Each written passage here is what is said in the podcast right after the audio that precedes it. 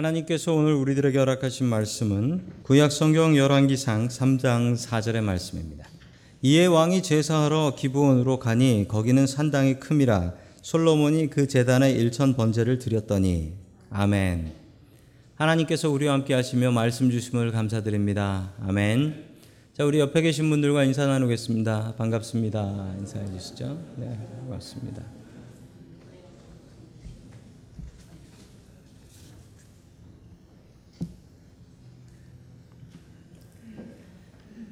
자, 오늘 예배의 복이라는 제목을 가지고 하나님의 말씀을 증거하겠습니다. 예, 오늘 뭐 연휴 있어서 나가신 분들도 계시고 그리고 또 뭐 앞에는 페스티벌 한다고 그러니까 교통 통제도 하고 그런 상황 속에서도 어, 예배를 나오신 여러분들을 축복합니다. 옆에 계신 분들에게 이렇게 한번 인사해 주시죠. 참 잘 나오셨습니다.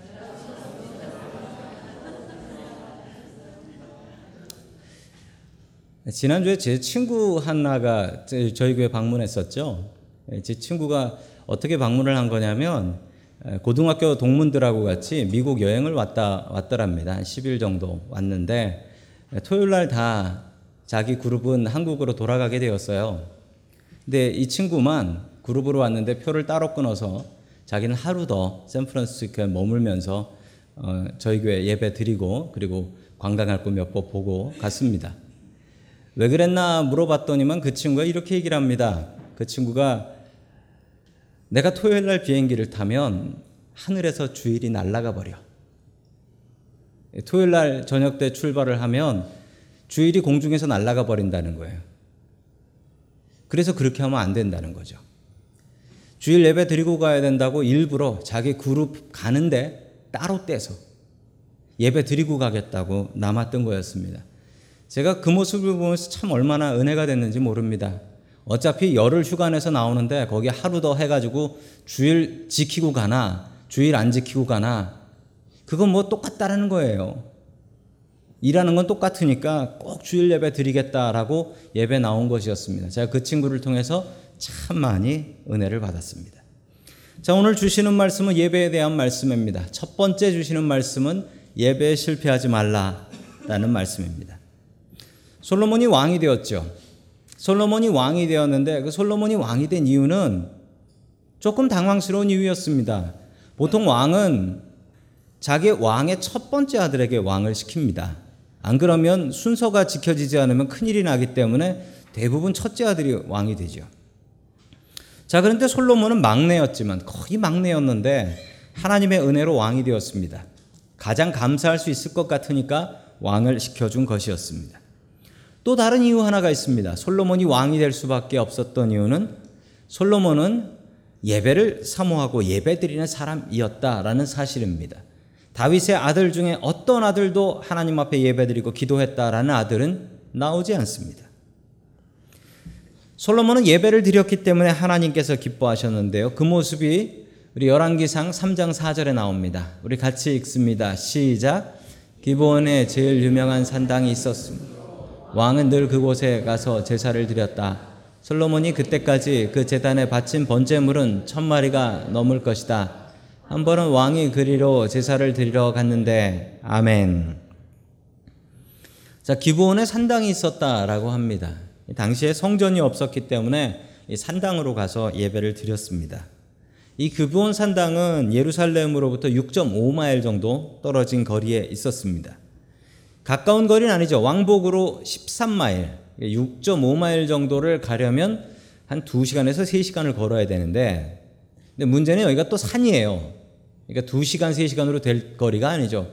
한 3시간, 4시간 정도를 걸어갔다가 걸어와야 되는 그런 거리입니다. 솔로몬은 변함없이 하나님 앞에 예배를 드렸습니다. 당시에 성전이 없었기 때문에 이렇게 예배를 드리러 다녀올 때마다 솔로몬의 마음 속에는 성전이 있으면 좋겠다. 그것도 성전이 예루살렘에 있으면 좋겠다. 그래서 더 많은 사람이 예배 드릴 수 있으면 좋겠다라는 생각을 가진 이유는 솔로몬이 예배 드리는 사람이었기 때문입니다. 예배를 드려야 우리 예배당이 뭐가 불편한지, 뭐가 부족한지 압니다. 예배 드리지 않는 사람은 이 성전에 뭐가 부족한지, 뭐가 필요한지, 우리 교회에 뭐가 고쳐야 될지, 이거 모릅니다. 솔로몬이 성전을 지었던 이유는 그는 예배 드리는 사람이었기 때문입니다. 게다가 솔로몬이 예배를 드릴 때 드린 제물이 어떻다고 합니까? 천 마리가 넘는 옛날 성경에는 일천 번제라고 했습니다. 일천 번제가 뭐냐면 그때까지 드려진 제물이 천 마리가 넘었다는 겁니다. 그럼 혹시 계산하시, 계산 잘 하시는 분들 이런 생각하실지도 몰라요. 한 번에 천 마리. 안 됩니다. 한 번에 천 마리는 받을 수가 없어요. 왜냐하면 산당에서 받을 수 있는 재물, 한꺼번에 받을 수 있는 재물 숫자가 정해져 있어요. 더 못 잡아요. 그래서 한꺼번에 천 마리는 아니에요. 꾸준히 예배 드리러 가면서 그때까지 재물을 드린 게 천 마리가 될 때, 그때 하나님께서 솔로몬의 꿈속에 나타나셨습니다. 솔로몬은 예배에 최선을 다했습니다. 그랬기 때문에 그는 복받을 수 있었습니다. 솔로몬처럼 예배에 최선 다할 수 있기를 주의 이름으로 간절히 축원합니다. 아멘. 자, 우리 5절 말씀 계속해서 봅니다. 5절입니다. 시작. 그날 밤에 기브온에서 주님께서 솔로몬에게 나타나셨다. 하나님께서 말씀하시기를 내가 너에게 무엇을 주기를 바라느냐 나에게 구하여라 하였다. 아멘. 솔로몬이 기브온 산당에 있었습니다. 근데 기브온 산당에서 뭘 했다라고 합니까? 잤대요. 솔로몬이 자기 궁전을 놔두고 그 불편한 기브온 산당에서 잤답니다. 예배를 사랑하고 주님을 사랑하는 마음이었기 때문에 그렇습니다. 자, 그때 주님께서 꿈에 나타나셔서 솔로몬에게 말씀해 주셨는데 무엇을 정말 꿈에도 그리는 말씀? 내가 너에게 무엇을 해 주랴. 네 소원을 말해봐라. 네, 소원을 말해봐. 노래 가사 제목이기도 하더라고요. 소원을 말해보라고 합니다. 솔로몬이 복받았습니다. 이 복받은 기준이 무엇이었습니까? 그 이유가 무엇이었습니까? 그 복받은 이유는 바로 예배였습니다. 예배 잘 드려서 복받은 거예요. 다른 설명 없습니다. 솔로몬은 예배 잘 드려서 복 받았습니다. 우리가 예배를 잘 드리면 복 받을까요? 네, 복 받습니다. 저는 분명히 믿습니다. 예배 잘 드리면 복 받고요. 그리고 우리가 드리는 이 예배 자체가 우리의 복이에요. 우리가 좌로나 우로나 흔들릴 때 우리의 중심 잡아주는 건 무엇이냐면 예배입니다. 이 예배 들어와 계셔야 예배를 드려야 내가 흔들리지 않고 내 자리를 지킬 수가 있기 때문입니다. 저는 교회에서 이게 목회자 같이 일할 동력자를 뽑을 때 기준이 있습니다. 전에는 어떤 기준으로 뽑았냐면 이력서 있죠, 레주메. 이력서를 보고서 사람을 뽑았습니다. 그런데 제가 깨달은 것은 이력서는 거짓말은 아닌데 거짓말이다라는 걸 알았습니다. 이력서는 사람의 제대로 된 모습이 아니에요. 그래서 다른 목사님들한테 추천을 좀 받아봤습니다. 추천을 받았더니 그 추천도 아니더라고요. 추천해주는 사람은 잘 몰라도 좋게 좋게 추천을 합니다. 그래서 사람이 같이 일해보면 아이고 그 추천해 그런 사람이 아니에요. 제가 마지막 결론은 뭐냐면 저는 부교육자들을 쓸 때 부목사님이나 전사님을 하여할 때 제일 중요한 게 예배 드리는 태도를 봅니다. 예배 바르게 드리는 사람이 진짜입니다. 상상해 보십시오. 나는 설교를 잘 안 듣고 예배를 잘 안 드리는데 나는 설교를 잘 할 수 있어요. 라는 사람은 제대로 된 사람 아니죠. 나는 예배를 제대로 안 드리고 예배 시간에 좋는데 나는 예배 인도는 기가 막히게 잘 할 수 있어요. 이것도 거짓말이죠. 예배가 제일 중요합니다. 하나님께서는 예배를 통해서 역사하시며 예배를 통해서 복을 주십니다. 그러므로 오늘 이 시간 겨우 한 시간입니다. 겨우 한 시간 동안 우리 주님께 집중해야 합니다. 다른 딴 생각 던져버리고 아이고 지금 헬리콥터가 떠가지고 날아다니는 걸 보니까 어디 사고가 난 모양일세 이런 걱정은 헬리콥터가 하게 해주세요. 우리는 오직 주님께만 집중해야 됩니다. 어느 목사님이 계셨는데 그 목사님은 예배 시간에 거룩하게 드리고 주님께만 집중해라 라고 하시는 분이었습니다. 예배를 드리는데 갑자기 핸드폰이 막 울리기 시작했어요. 띠리리 막 핸드폰이 울리는 거예요. 이 목사님이 참다가 참다 있다가 얘기를 한 거예요. 아니 지금 누구 핸드폰이냐고 핸드폰 끄라고 핸드폰 끄라고 얘기를 했습니다. 자 그랬더니 핸드폰을 끄라고 하니까 교인들이 뭐 자기 핸드폰인가 해가지고 막 핸드폰을 뒤지기 시작했죠. 근데 아무도 아 자기 핸드폰이 아닌 거예요. 끝내 알게 됐습니다. 그 핸드폰이 목사님 주머니 들어있더라는 거예요. 목사님이 그때 당황하지 않고 전화를 빼서 받으면서 하나님 예배 끝나고 전화 드리겠습니다 하고 그랬대. 예배는 오직 하나님께만 집중해야 합니다. 오직 하나님께만 집중하는 그런 예배 드릴 수 있기를 주의 이름으로 간절히 축원합니다. 아멘. 평양의 장대현 교회의 모습입니다. 교회 모습이 참 묘하게 생겼죠. 교회가 저 언덕 위에 있는데 뭐 옛날 집이니까 저렇게 기와 지붕으로 예쁘게 교회를 지었습니다. 저 교회가 참 큰 교회인데 그리고 평양 대부흥 운동이 시작한 교회입니다. 근데 교회 모양이 어떻게 생겼습니까? 기역자로 생겼습니다. 왜 기역자로 생겼냐면 예, 하나님의 말씀을 잘 기억하라고 한 것이 아니고 기역자로 생긴 이유가 한쪽은 한쪽은 여자들 들어가는 예배당이고 한쪽은 남자들 들어가는 예배당이에요. 그 입구가 달라요. 그리고 남자하고 여자들 저 사이에 이제 그나마 그것도 커튼을 쳐놨어요. 서로 안 보이게. 그리고 저 코너에 강대상이 있고 목사님이 설교를 하시는 거예요. 그러니까 절대로 그 누구도 목사님의 정면을 볼 수는 없어요. 양쪽으로 이렇게 돼 있으니까. 그렇게 예배를 드리는 묘한 성전을 만들어 놨습니다. 그 이유가 뭐냐면 남자 여자 이렇게 보면서 서로 하나님께 집중해야 되는데 여자한테 집중하고 남자한테 집중하고 이런 일이 없게 하자라고 해서 성전을 저렇게 기역자로 만들어 놓은 것입니다. 어떤 목사님께서 유대인들은 어떻게 예배를 드리나 보고 싶어서 유대인 회당에 갔답니다. 마침 그 유대인 회당에서 랍비를 만났는데 랍비한테 제가 목사인데 예배 드리는 거 한번 봐도 되겠습니까? 그러니까 보래요. 뒤에 앉아서 보라는 거예요. 근데 아무리 예배를 그 유대인 예배를 봐도 이해가 안 되는 게 있더래요. 남자들이 그 회당은 그 시나고그는 남자들이 앞줄에 앉아 있고 여자들이 뒷줄에 앉아 있어요. 서로 따로 앉아 있는 거죠. 부부간에도. 그래서 왜 저렇게 앉아 있냐? 끝나고 나서 랍비한테 물어봤습니다. 그때 랍비가 아주 깨끗하게 한마디로 얘기를 하더랍니다. 뭐라고 얘기하냐면 남자들은 여자를 보면 딴 생각을 하지만 여자들은 남자를 봐도 딴 생각을 안 해요. 그래서 그렇게 앉혀놓은 거예요. 라고 얘기하더랍니다. 예, 딴 생각하지 마시고 주님 바라봐야 됩니다. 우리 옆에 계신 분들에게 이렇게 예, 충고해 주시죠. 딴 생각하지 마시고 주님만 바라보십시오.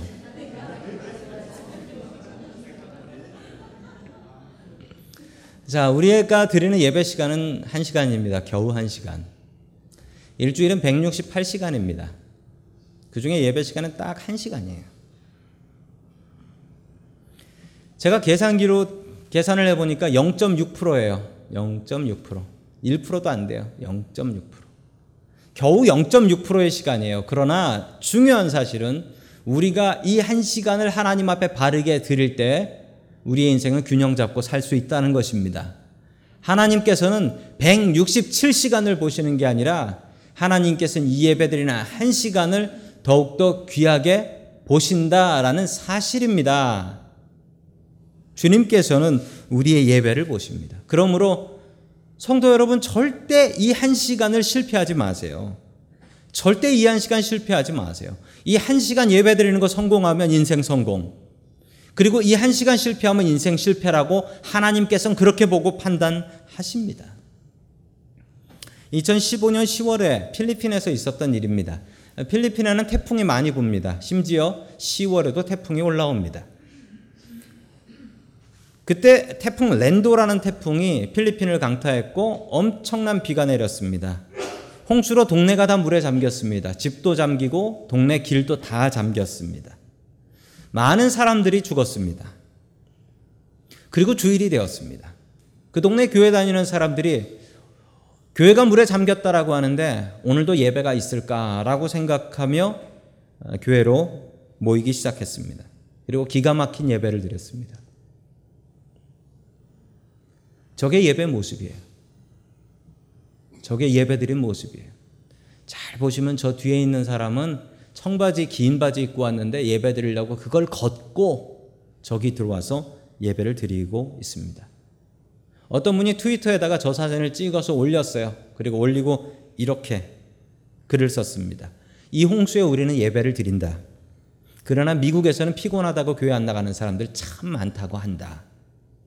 라고 글을 올렸습니다. 그날 저 필리핀 교회는 생애에서 가장 아름답고 가장 훌륭한 예배를 드렸다라고 합니다. 물 속에서 발을 걷고 저 차가운 물 속에서 하나님 앞에 한 시간 동안 저렇게 서서 예배를 드렸습니다. 예배가 복입니다. 솔로몬이 복받은 이유는 성경에 딱 하나밖에 안 나와요. 솔로몬이 복받은 이유는 예배 때문이었습니다. 우리의 삶이 흔들리지요. 좌로 흔들리고 우로 흔들리고 이 예배 예배를 통하여 우리가 균형 잡고 살아갈 수 있습니다. 167시간이 아니라 1시간. 그 1시간 주님 앞에 바로 서면 우리가 하나님 앞에 바른 예배 드릴 수 있습니다. 예배를 통하여 주님 앞에 바른 예배 드릴 수 있기를 주님의 이름으로 간절히 축원합니다. 아멘. 두 번째 마지막으로 하나님 앞에 드리, 주시는 말씀은 듣는 마음을 가지라라는 말씀입니다. 듣는 마음을 가지라. 자, 우리 구절 말씀 같이 봅니다. 시작. 누가 주의 이 많은 백성을 재판할 수 있사오리까? 듣는 마음을 주게 주사. 주의 백성을 재판하여 선악을 분별하게 하옵소서. 아멘. 자, 주님께서 꿈에 나타나셔서 솔로몬에게 물었습니다. 너의 소원을 들어줄 테니까 뭐든지 말해라. 예, 물론 꿈입니다. 꿈이라서 자기가 원하는 걸 제대로 얘기할 수 있었을까 싶습니다. 하지만 솔로몬은 심지어 꿈에서도 준비가 돼 있어요. 소원을 물어보니 꿈에서도 엉뚱한 거 얘기 안 하고 제대로 된 걸 얘기했습니다. 무엇을 구했습니까? 듣는 마음. 듣는 마음을 달라고 했어요. 듣는 마음. 왕에게 듣는 마음이 얼마나 중요합니까? 성도 여러분, 왕이요, 실수하는 이유가, 잘못된 이유가 제일 큰 실수가 듣지 않아서 그래요. 어떤 왕은 백성의 이야기는 절대 듣지 않고 자기가 옳다고 제 마음대로 해요. 그런 왕도 있어요. 반대로 어떤 왕은 쓸데없이 다른 사람 얘기를, 친한 사람 얘기를 막 들어요. 들으면 안 되는 얘기를 자꾸 들어가지고 나라를 엉뚱하게 이끄는 그런 왕도 있습니다. 듣는 마음이 중요합니다. 요즘 이 말을 한국말로는 소통이라고 하죠. 소통. 듣는 마음, 커뮤니케이션을 할 수 있어야 된다라는 것이죠. 왕에게 듣는 마음이 중요하다라는 것을 솔로몬은 알고 있었습니다. 그래서 솔로몬은 하나님 앞에 하나님, 내가 듣는 마음을 좀 가졌으면 좋겠습니다. 라고 하나님 앞에 기도했습니다. 우리에게도 이 듣는 마음이 필요합니다. 하나님의 말씀 잘 들어야 되고요. 또 우리가 사람들의 이야기도 잘 들을 수 있어야 됩니다. 우리 성도님들에게 듣는 마음이 있기를 주님의 이름으로 간절히 축원합니다. 아멘. 그리고 어느 날이었습니다. 어느 날 있었던 일인데요. 우리 3장 16절 말씀 같이 봅니다. 시작. 하루는 장녀 두 사람이 왕에게 와서 그 섰다. 아멘. 장녀 둘이 왕 앞에 와서 재판을 받기 위해 섰습니다. 근데 왜 왕 앞에 왔느냐? 이 과정을 보자면 이두 장녀가 분명히 재판을 받기 위해서 다른 사람들을 찾아다녔습니다. 근데 다른 사람들이 이, 이걸 재판할 수 없었던 거예요. 답을 낼 수가 없어서 끝내 마지막으로 이제 한국말로 하면 대법원까지 온 겁니다. 마지막 왕 앞에 와서 재판을 받는 것입니다. 어떤 일이 있었냐면 이 두 창녀가 같은 집에서 살았대요. 직업이 같으니까. 서로 둘을 의지하면서 나이도 비슷했어요. 같이 살았는데 어느 날 감사하게도 이 두 창녀에게 아이가 생긴 거예요. 비슷한 때에. 그래서 이 두 창녀가 아이를 낳습니다. 아이를 낳는데 3일 차이로 낳아요. 그러니까 아이들이 뭐 키도 비슷한 거죠. 발육도 비슷한 거예요. 비슷하게 출산할 사람과 친구하면서 지내는 건 참 복된 일입니다. 근데 문제가 생겼습니다. 이스라엘의 집이 작아요. 그리고 방이 따로 없어요. 한 방에 그냥 다 가족들이 모여 사는 겁니다. 게다가 어둡습니다. 어느 창녀 하나가 잠을 자다가 잘못해서 자기 아이를 깔아뭉갰는데 그 아이가 숨이 막혀가 질식해서 죽어버린 거예요. 이런 일은 종종 지금도 생깁니다. 아이들 잘못해서 잘못 엎어놓고 잤다가 질식해서 죽기도 하고 어떤 애는 그 침대에서 떨어져가지고 침대 옆에 껴가지고 죽기도 하고 이런 애들이 있어요. 실제로 이런 일은 있을 수 있는 일이죠. 자, 그런데 그, 그 자기 아이가 죽은 그 여자가 알았어요. 내가 내 아이를 깔아 죽였고 알지 앞에 뭐 깔려 있는데 이게 뭔가 했더니 자기 애야 죽었어요. 그러자 이 여자가 남의 애와 바꿔치기를 한 겁니다. 그리고 그 여자가 일어나니까 아이고 안 됐네 네 애가 죽었네라고 했던 거죠. 그런데 성도 여러분 당연히 엄마가 애를 알죠. 비슷하게 생겼어도 자기 알죠.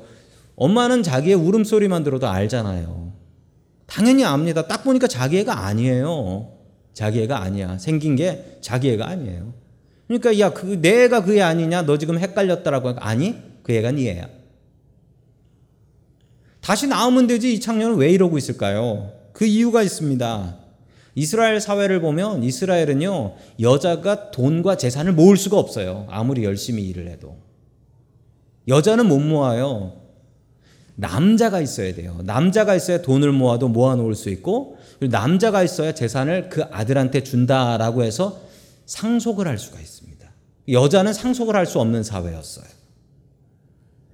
그러니까 이 두 창녀에게는 아들을 낳았다는 건 너무나 기쁜 일이에요. 딸이 아니고 아들이라는 게 너무 기쁜 일이에요. 왜냐하면 이 아들을 통해서 내가 넉넉하게 살 수 있다. 돈 모을 수 있고 내가 늙어도 이 아들을 의지하면서 살 수 있다라는 거예요.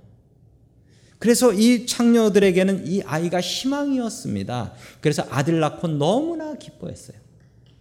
저도 아들이 둘입니다. 아들 낳고 참 기뻐하고 사람들도 부러워했어요. 근데 요즘 같이 딸이 좋다라는 세상이 올지는 몰랐어요.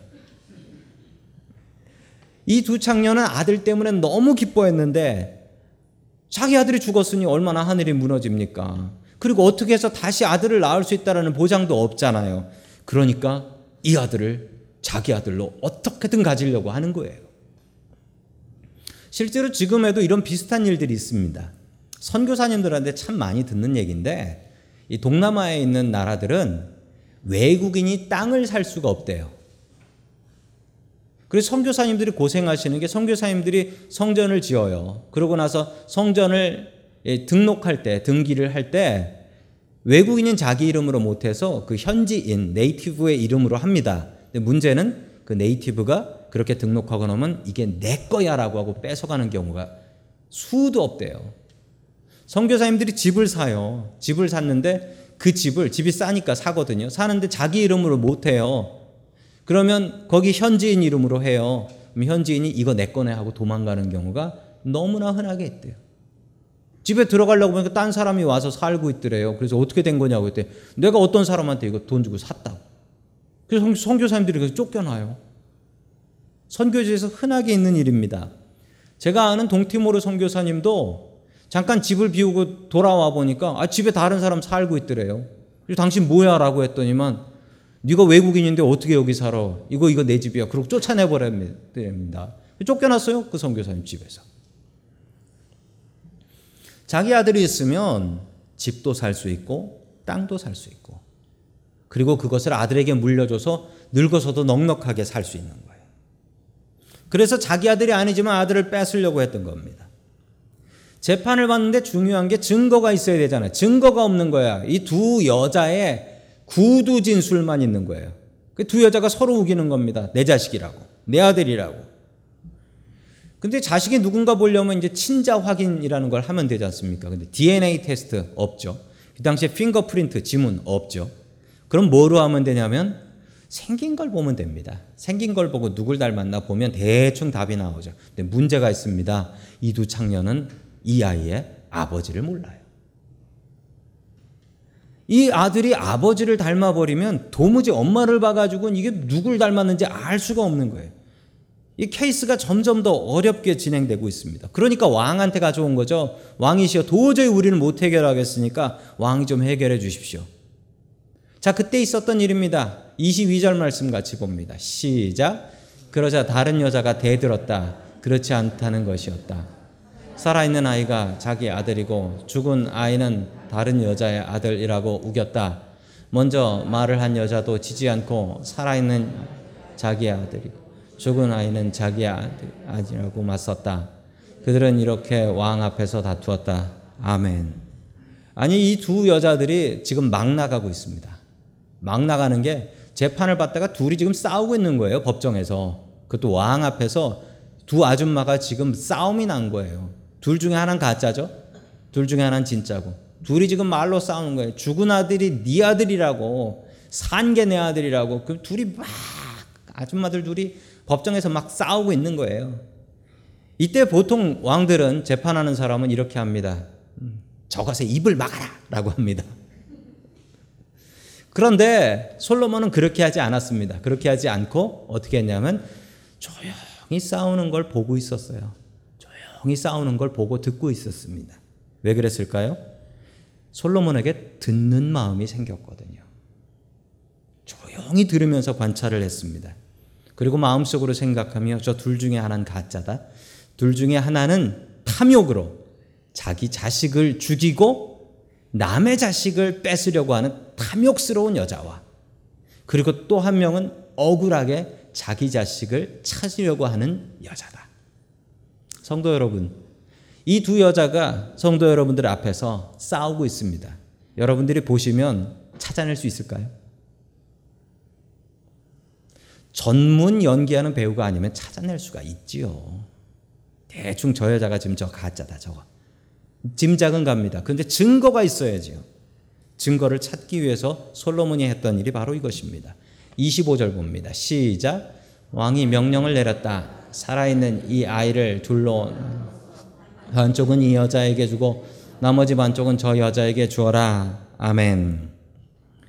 솔로몬이 말도 안 되는 판결을 내립니다.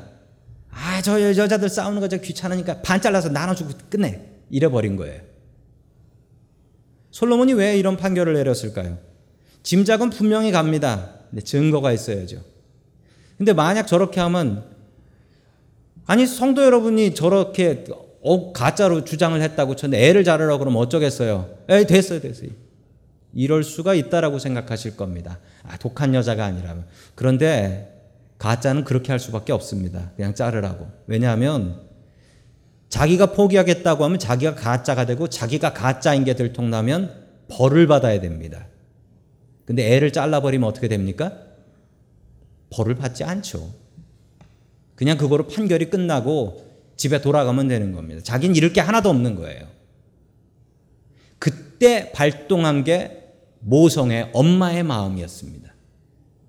가짜는 어, 자르면 나는 그냥 집에 갈 수 있네. 아유 여기까지 괜히 왔네. 이러는데 진짜 엄마는 내가 벌 받고 내가 감옥 가고 내가 죽더라도 이 자식을 살리겠습니다라고 얘기를 하는 거예요.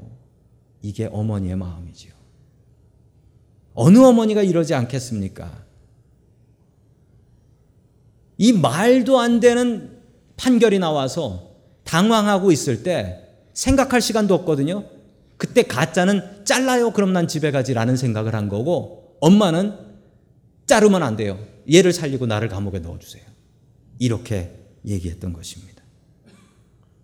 어떻게 이렇게 할 수 있었을까요? 솔로몬에게 듣는 마음이 생겼기 때문입니다. 솔로몬이 듣는 마음이 생겼어요. 그랬기 때문에 잘 듣고 판단할 수가 있었던 것입니다. 솔로몬이 위대했던 이유는 그에게 듣는 마음이 있었던 것입니다. 하나님께서 우리에게 귀는 두 개를 주셨지만 입은 하나를 주셨습니다. 그 이유는 뭘까요? 두 배로 많이 들으라고. 그리고 말을 적게 하라고. 말은 한 가지로 해야 되지만 귀는 양쪽 소리 다 들어야 된다고. 스테레오로 들어야 된다고. 그래서 하나님께서 귀는 두 개를 만드셨지만 입은 하나로 만드셨습니다. 우리는 잘 들어야 됩니다. 교회에서 문제가 생길 때는 귀가 많아서 문제가 생기지 않습니다. 입이 많아서 문제가 생깁니다. 교회 말이 많아서 문제가 생깁니다. 우리는 들을 귀가 있어야 됩니다. 제일 먼저 이 예배를 통하여서 내 목소리를 내지 않고 주님의 음성에 귀를 기울여야 합니다. 그리고 사람들의 이야기에 귀를 기울여야 합니다. 내 얘기를 하기 전에 지혜로운 사람은 다른 사람의 이야기를 듣습니다. 그것도 아주 많이 듣습니다. 어리석은 사람은 들은 것보다 읽은 것보다 말하는 게 많습니다. 반대로 지혜로운 사람은 말하기 위해서 더 많이 듣고 더 많이 읽습니다. 예배를 통해서 듣는 마음을 가져야 됩니다. 솔로몬이 복 받았던 이유는 예배 때문이었습니다. 예배를 통해서 그가 받았던 복은 듣는 마음이었습니다. 성도 여러분들도 솔로몬처럼 바른 예배 드리시고 또한 마음속에 주님을 향한 듣는 마음 품고 살아갈 수 있기를 주의 이름으로 간절히 축원합니다. 아멘.